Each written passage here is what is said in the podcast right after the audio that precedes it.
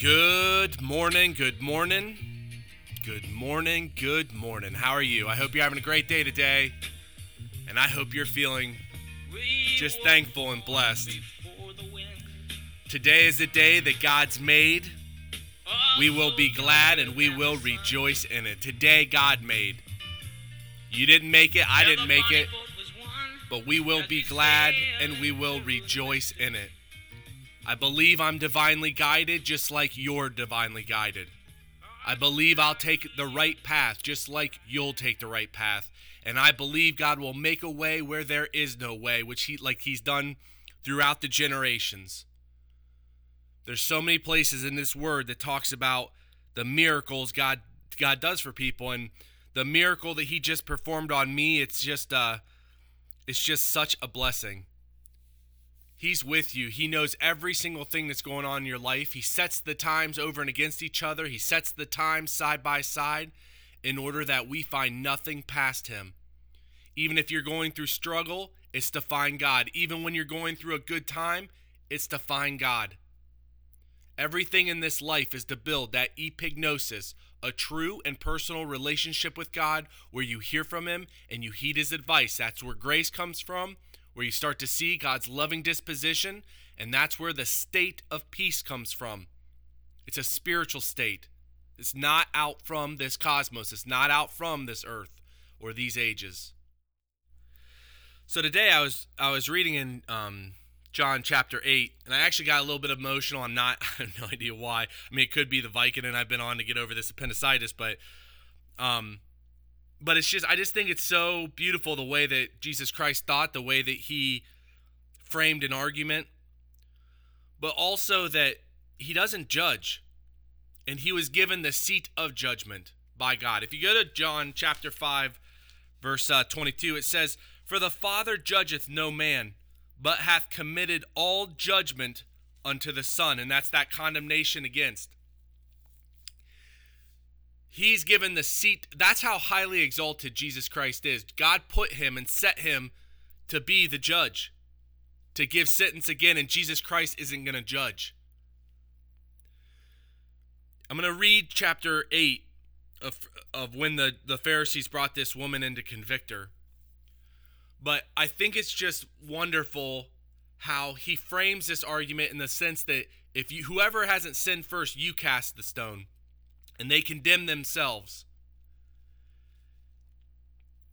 It's hard not to judge people. It's not even ju- and I'm not talking about judging them through the Bible. I'm I'm talking about or give sentence against like whether or not they're sinning. I'm talking about just in general in life. If if they're doing something wrong that you don't like. If you have a problem with with pointing out people's faults, and you want to stop yourself, start to recognize that you're not perfect. You are perfect as a spiritual being. God made you perfect, but your actions aren't going to be perfect. They're not, it's impossible because no man has not sinned other than Jesus Christ. But Jesus Christ had the opportunity to convict, and he didn't. If Jesus Christ didn't convict, then why are we? If you go to First John, or excuse me, John chapter 8, the Gospel John, chapter 8, verse 3, it says, And the scribes and Pharisees brought unto him a woman taken in adultery. And when they had set her in the midst, they say unto him, Master, this woman was taken in adultery in the very act. Now Moses in the law commanded us that such should be stoned. This woman should be stoned. But what sayest thou? This they said, tempting him, that they might have to accuse him. But Jesus stooped down and with his finger wrote on the ground. So when they had continued asking him, they lifted up himself, or he lifted up himself, and he said unto them, He that is without sin among you, let him first cast a stone at her. And again he stooped down and wrote on the ground. And when they heard it, being convicted by their own conscience, they went out one by one, beginning at the eldest even unto the last. And Jesus was left alone and the woman standing in the midst. And when Jesus had lifted up himself and saw none but the woman, he said unto her, Woman, where are those thine accusers? Hath no man condemned thee? She said, No man, Lord. And Jesus said unto her, Neither do I give sentence against thee. Go and sin no more. He's not going to give sentence against you, and therefore you shouldn't either. The act of love in here. You talk about a woman, I guarantee, who woke up from that. I mean, if you're if you're on the verge of being stoned to death and you have somebody who won't convict you and just said go and just don't don't go out there doing that kind of stuff again. There's a lot of love in that statement. We are to love. You are to love your brethren, and you got to first love yourself. Give yourself affirmation of that love. Tell yourself you love yourself, even if you don't.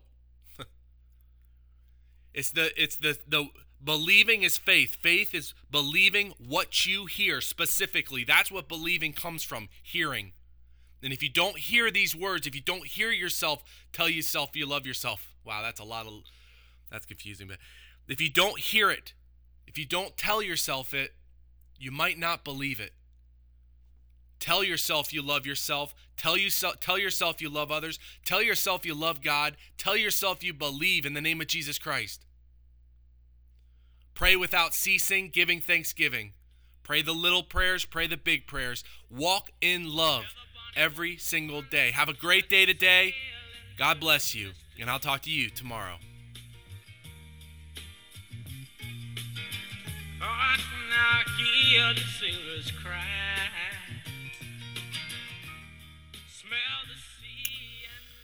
Well, Heavenly Father, thank you so much for every single thing you do for us. Thank you for that great, um, the sales the last couple days, and uh, just how much of a relief that is for me. I just thank you for that. I thank you for each and every one of your believers. I pray for those that aren't here today that um, that you just help them get through whatever they need to get through uh, in order uh, to be successful. I thank you for each and every one of our employees that you take care of them. I pray for the upcoming weeks and months that um, that you just continually show us how to organize the business. I'm so very grateful for my family. I pray for the little ones that you continually work with them and uh, make, just make them great people. I thank you for my brother and sister in law that you take care of everything that's going on. And um, I'm just very, very grateful that I'm with them and uh, that they're around. I pray for my dad and my mom and that you just take care of them, my stepdad and my stepmom.